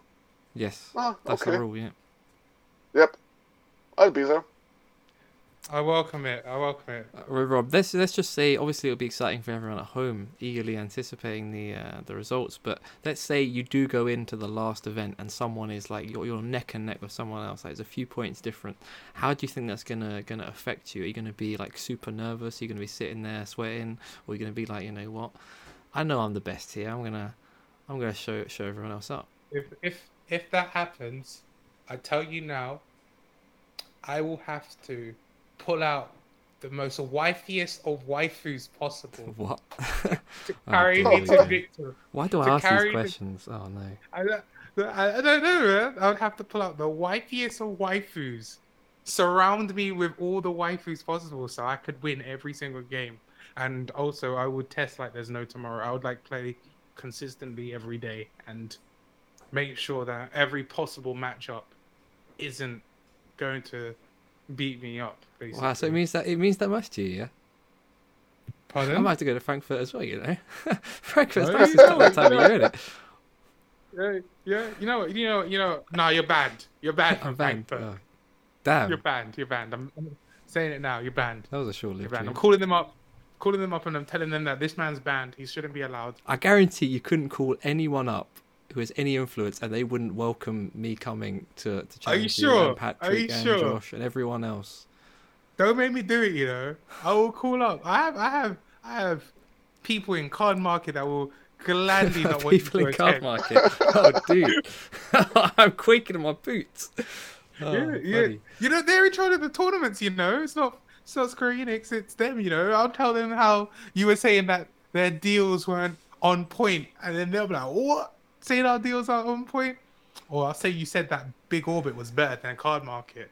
There you go. That will that will rile up some someone's jimmies somewhere. All right. Uh, yeah, that, that sounds absolutely fascinating, Rob. I look forward to uh, to my email saying I'm banned. Please don't come. Please don't come. Please don't come. Please, why? Rob, why you say you're scared. me? Rob, are you scared? I'm not scared. I'm not Okay, scared. I'm okay. just saying. Just saying if there's a chance that I would have to beat you up, I wouldn't want to do it in Oh front yeah, of your yeah, fans. yeah, yeah. yeah. No, you're right. You're right. That that yeah. I, I wouldn't want to be Yeah, yeah, embarrassed like that Yeah, by you. yeah. That, we yeah. should wait, we should wait for Worlds. Well, when when yeah, Worlds exactly. is and we're both yeah, in the, yeah, when yeah. we're, we're in the finals, then I could beat you on stream and go back. I would purposely take Exter Fleet and Flash as my third deck. So I'm like, remember this, Alex? Remember how you beat? Yeah, the only problem there is you'd have to then make the finals with that deck. Yeah, yeah. Oh, I'll put it as my slot three and win every game one and game two. That that sounds like a plan, Rob. I will hold you to it. You are now locked into Exdeath Mannequins Worlds. Congratulations. Anyway, enough of that clowning around. Uh, last thing to talk about before we wrap up is some Opus 9 spoilers. We've had quite a few so far. I think we had some just come in, what was it, like today? And they, they were, they, they made me sad. But yeah. Uh, anyway, most of the sets made me sad. Yeah. Anyway, uh, yeah, I kind of wanted to ask you guys your favorite card or cards so far, not just for constructed, but also ones you'd look at and be excited about draft. I mean, me personally, I look at Irvine. Obviously, it's pretty upsetting, but it looks like a really good draft card. So uh, maybe there's hope for that if draft continues to be a, a support format for events. So uh, yeah, Pat, you got any uh, got any hot takes? I have to say, so far, I'm pretty disappointed with 09. It's for constructed at least. I haven't seen very much that makes me excited to play it. Only dread it. Uh, for draft, my favorite card would probably be that uh, Lightning Moogle. That uh, when he enters Oh, the yeah, the- field, you draw two, and when he dies, uh, you discard two. Oh, it's, a, Oh, it's water, isn't it? Is it, oh, six, it's Mog water? Yeah, yeah. Yeah, yeah. Oh, it's water. Even better. Mog six seems really cool. Do we like? like I, I was trying to think how how you kind of abuse it. Are you planning to do things to it so you like play it with an empty hand, then kill it off, or you just like the kind of I don't know. It's I guess it doesn't have to be as complicated as that, really, does it? You can just whenever it dies, just drop to zero for some reason. I don't know. Why do you like that card? I card? want to use it.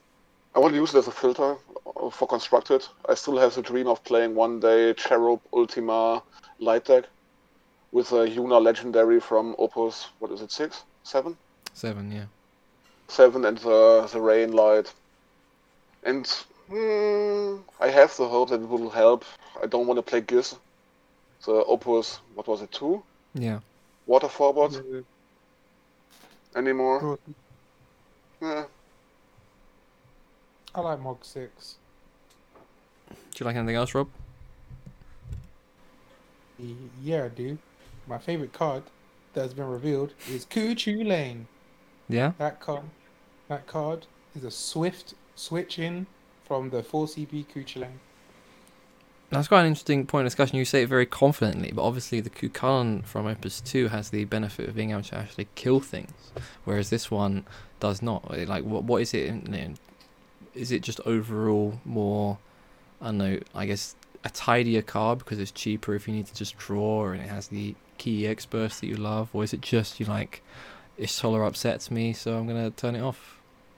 It, it, it, like when you like like the problem with like the wind water versus mono wind matchup is like if they go like Y'shtola Aerith, it's such a difficult like it's just a difficult way to deal with them both. But now you've got this Cuchulainn card which is just cool enough to go turn off your card. And one CP remove Y'shtola is the most cheapest thing that I've seen in a while. Like normally you spend like seven CP or five CP, but now you just spend one whole CP to get rid of an Y'shtola. That's that that that's extremely good. I don't know what else could beat that right now from what we've seen from Opus One, and it already has good combos of like the Mog the Mog Six. Like you play Mog Six, draw two, they try and get rid of it. You could lane it, you draw another card, and you don't lose anything from it. Like Wait, wait, wait, sorry, what, what? What? Wait, you just said Kukan on Mod, Mog 6 to stop them drawing? No, so no, no, no, no. You know, from stopping you from discarding. Oh, I'll use it on your own one. I see. Okay, fair Yeah. enough. Can you, well, sorry, you just like no. Uh, I was confused. Mog, Mog six, Che Kuchu lane. I can't draw. Yeah, I got him. I got him. Imagine if that was how. It, imagine if that's how it worked. well, yeah, the main reason I kind of questioned it, I mean, I liked it at first when I saw it, but I was like, why is this card particularly better than Harlequinatus, which, as you say, against Y'shtola and Aerith, would Yeah. theoretically be a better card most of the time? Well, Harlequin. Like, the thing with like Harlequinatus and um, Ishto and Cuchulainn is that you tap three to play Harlequinatus, they negate it with Y'shtola. You tap one to play Cuchulainn, they negate it, but you tap one. You can then now follow up with, let's say, Harlequinatus and negate everything instead of trying to negate everything and then they negate it with um, Y'shtola. At least now you've got a bait for the Y'shtola and then do the Harlequinatus if you want a Harlequinatus. I feel like Just- I, I switched off from that when you when you were upset about Harlequinatus killing Y'shtola. Well, yeah, because I can't clear my opponent's board because there's still an error. But you used a 3 CP7k to kill a 3 CP7k. That seems insane. But if their but if their board is still dench, how am I meant to clear the board if the error? Okay, still I'm sorry. I'm sorry. I'm sorry. Okay. You're not sorry. I'm not sorry. I'm not sorry. I'm just trying to move this ahead just so in the last couple of minutes we can all uh, light a candle for FFTCG as we look at the new Porom, who uh, makes Oh, me boy, upset. that is horrible. That- Oh, That- so that is- angry, dude. that is my favorite card. Why? Why is it that wind mate. water? It made me so upset. No, no, no, why does? Why is it that? I don't care about you lot and your Famfrits and your your phoenixes. Why can wind water now be able to discard Valefor? That's the question I need to be asked today. It's not even discard it. It's just like, why could it play six of them? Like, Do you know how cool it is to go no. tap two, tap two play Porom, tap two play Valefor, chain, no wait tap play Valefor, then play Porom, then ping it with a nylon, get back your Valefor, do it again. yeah, I mean, I mean, sure, that sounds interesting. Yeah. that, that, that's so that's so cool. That's so, that's so cool. Like, oh, why is it that I just hit an EX burst, hit an EX burst, hit Valefor, get hit again, hit like EX burst. Porom. Oh boy, Valefor, Valefor clear your board. Oh, good game. I got you. Why do I get back? Why does it say any summon? Why do I get that? yeah. Why, is it, why does it say a lot of things? Why does it say Why EX burst? why- Like, help why- me, dude. Oh my god, I'm gonna be so upset when I hit that dead back Valor Oh my god. why does why, why does it say add back Diablo? Why why does it say add back Diablos? You're meant to have three in a deck. Why can I add back my Diablos? Why is it that? Just why can I get back Famfrit? Why can't this card also take a Famfrit and give me back my Famfrit? Patrick, what do you think? Do you like the Porom? Yeah, you think it's really healthy for the game, right? Yeah, it's great for the health of the game. It's a great card that water really needed Yeah. to make it competitive. Yeah, really. I love I love it already. Yeah. It also combos with Layla as well. I mean Layla. Lena, Lena, Lena. yeah, that's so stupid. Yeah, or- It combos with everything, sadly. I kept saying like, why couldn't Oh, it just be like at least three CP and like just Oh. three K or something? Like what? This may also mean that um, Mono Water may have to play Lenora. Ooh, Lenora may spike in price. I mean, it's Ooh, not, you don't I even mean- have to play it. It's like that seems like a good card. EX Burst Search, a really good card. I don't know. I just it confuses me, dude. I don't know. Like you look at so many other cards in the set, and you're like, these are utter garbage. And you see that, and you're like, it's just a weird kind of power creep because of how hard summons were to get back before. Like with, with Ajido being like the premium way to get back your your valuable summons, and now this card comes out, and it's like, man, they this this makes it look easy. You know, don't. Don't worry, they'll have a they'll have a better one. It'll be in fire. It'll cost four CP, no EX uh, ch- choose one fi- five or higher summon of fire in your drop zone. Add it to your top of your deck. Add it to your top of your deck. oh, dear. I think, These fire jokes never get old, dude. oh no, it's like literally, literally. I swear that this this this game is just four. It's just five colors and a and a mistake. That's what it is. Like Yeah, sadly that's true. like like. While Unless- there is a fire card I'm looking forward to in Opus 9. It's a new Belias. Yeah. It's what? the Belias, yeah. Yeah, Oh, for yeah, one- uh, that- Fire Eyes. Yeah, that one I think is really cool. Actually, I liked what. Um, I just liked it had like when your forwards attack, you can just give them first strike and then draw a card. Apart from and not have to use your second Belias and use your second Belias for like when you need to kill your opponent. I like how you're running give it- six Belias now, and you can finally run for all these cool summons. I love it. I mean, I'd rather play six Belias than I don't know, man. And Three and Bahamut.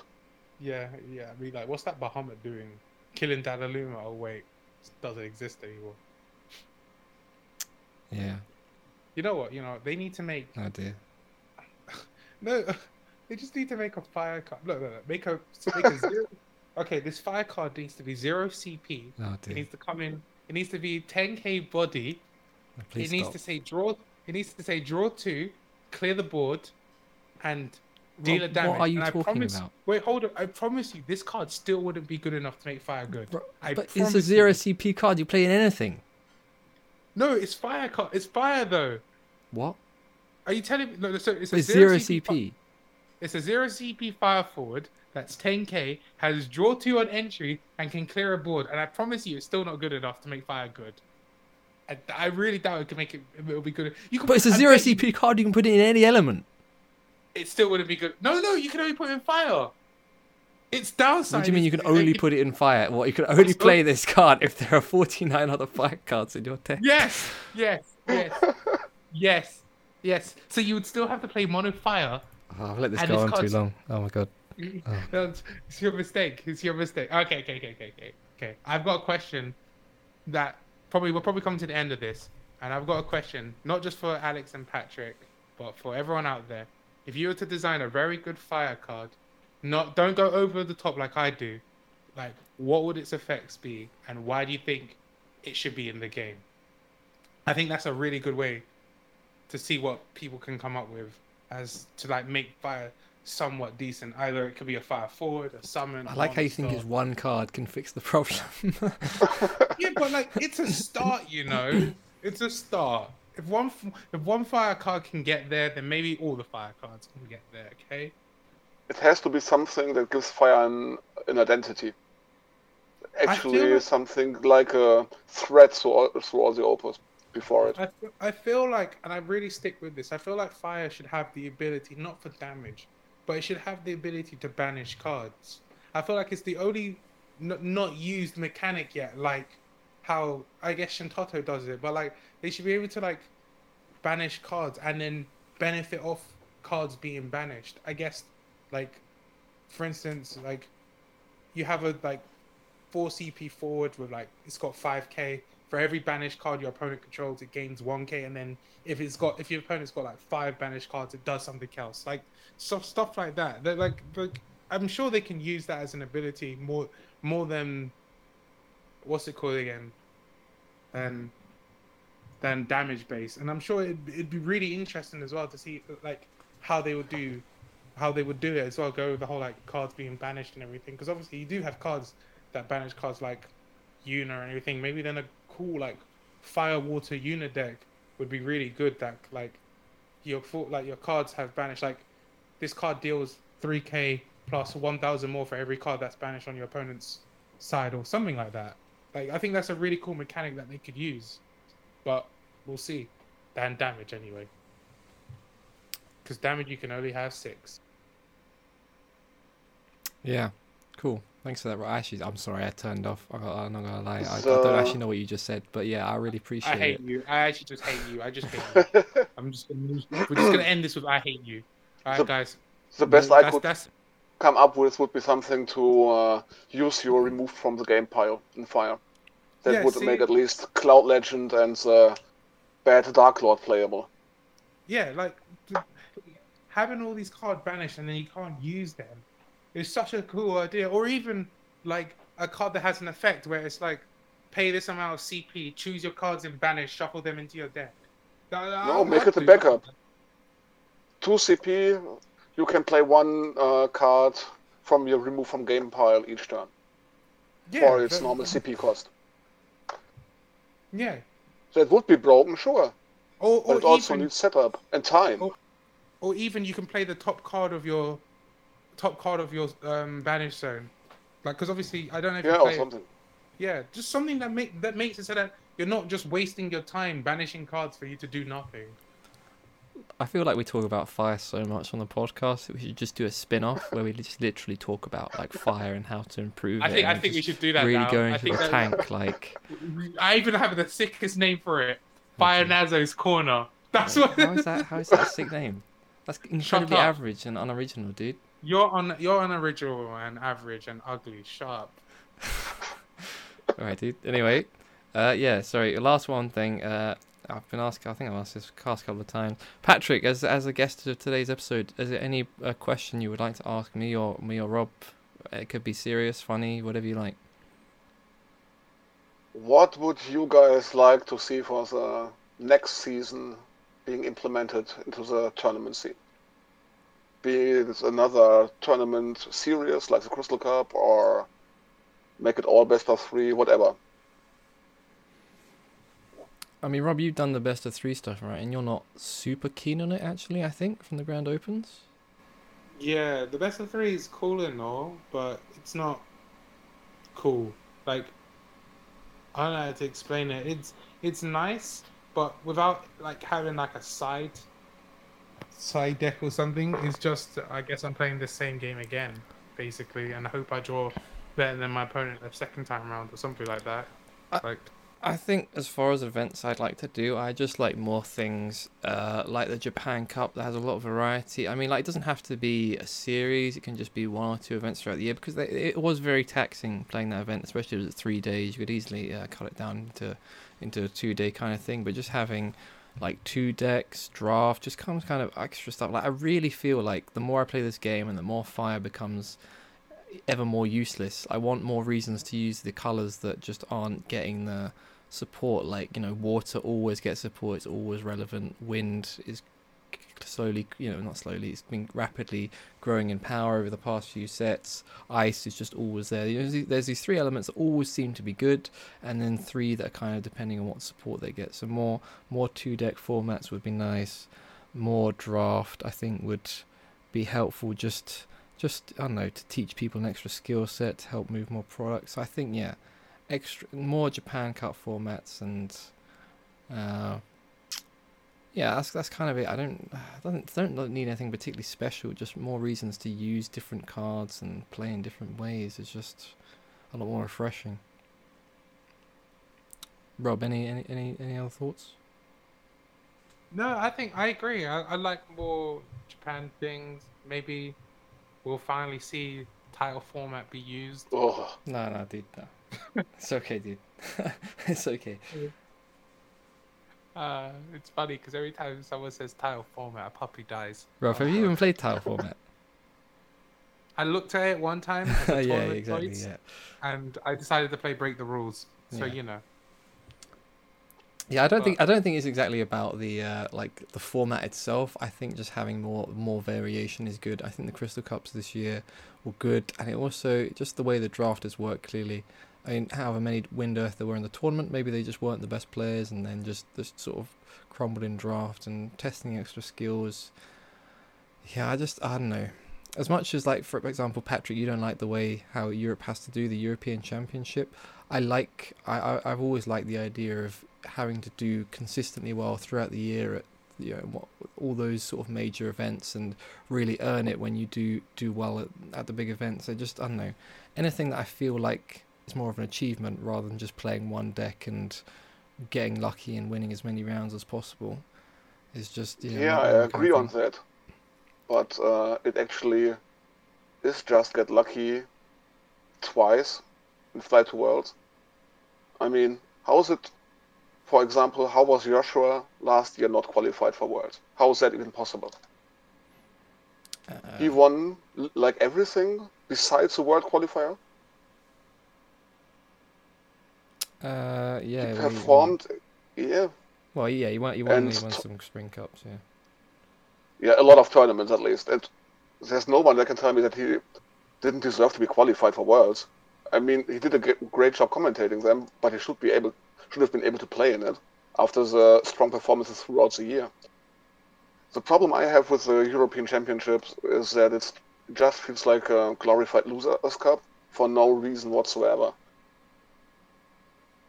People from different countries get the direct qualification for Worlds when the nationals weren't open, you had to perform consistently, at least at two events to fly to world. Already, that's the same it is right now. Just that I don't get the qualification for some reason, other people get it. Yeah, I don't know if there's ever going to be a way to do it ideally. Like the same thing you could say about Joshua, you could say about a lot of people in like Yeah, North America, all over the world who, yeah, probably deserve. yeah, but have and- this have the same standard for everyone in the world. If six people from the Japanese nationals, for example, go to Worlds, have, have six people go from the French nationals go to Worlds, and from the North American nationals and the UK nationals. Yeah, this whole talk about uniformity, we could be here for hours because it's been tried Yeah. and it just hasn't quite, uh, quite been managed. But yeah, that's that's I guess a topic for a different day. And uh, So- yeah, fire exclusive podcast. yeah, fire exclusive podcast. Yeah, where you just go if you're just having a bad day and you need a smile, you could just hear Robbie P talking about fire cards and just realize that you know what, no matter how bad your day is, Rob's day is probably worse. I think he's died again. my day, my day is always worse, man. You don't want to live in the day of a guy that wants fire to be good. You know what? I used to play fire in Opus One. That's what makes me so sad. Fire you was good at nice was One. Baham- um, Do you know? Do you know what, how how upset it was? How how nice it was to Bahamut your opponent. And when they thought they came back, you were like, "Ha, nerd, second Bahamut incoming." Like, you can't even do that. You, you remember when I when we were playing Bahamut in Windwater? Yeah, Those see, the that's ga- how those were the days, dude. was. These guys used to play Chaos and Bahamut, so just so they could play Bahamut in their Wind Water deck. Like, winning wasn't enough with Triple Baleful. They were like, no, I need Bahamut to just make sure my opponent never wants to come play this game again. And now you can't even play that card. It was like one of the first legend summons, and look at it now. Just rusting and dusting in like a box somewhere because you can't play anymore. I got mine signed by Kageyama. What are they doing now? Nothing. Nothing. I don't even know where they are. That's how bad it is, man. Man. All right, okay. Save fire. Save fire. Unite. Yeah, yeah, yeah. Hashtag make fire great again. Whatever. Anyway, if we don't if we don't wrap up now, we're actually never going to wrap up. So uh, yeah, thank you very much for Patrick for agreeing to be on and uh, talking about Eindhoven and his experiences and you know putting up with Rob an hour and a half. I feel like I need to thank every guest for that. Like it's actually You're, don't know how I do it myself, just like- rude. yeah. You're actually just rude. Anyway, yeah. Thanks Patrick and thanks thanks Rob. You know it's it's you know it's you always test me. That's that's important, you know. I feel challenged when I'm on a podcast with you, you know, and I that mean, like, that like it's very re- rewarding to reach the end without you know losing all my hair. So Yeah, I've noticed you're starting to get a little bit more bold every time I see you. But Yeah. you know, yeah, age. Some would call that wisdom. yeah, Others would call that stress. yeah. I think it's just stress, dude. Yeah. Anyway, all right. Thank you very much, everyone, for listening, uh, and we'll see you uh, whenever we next uh, do do an episode. I guess. Yeah. Uh, say goodbye, everyone. Bye. Bye. Take care, guys. Stay cool.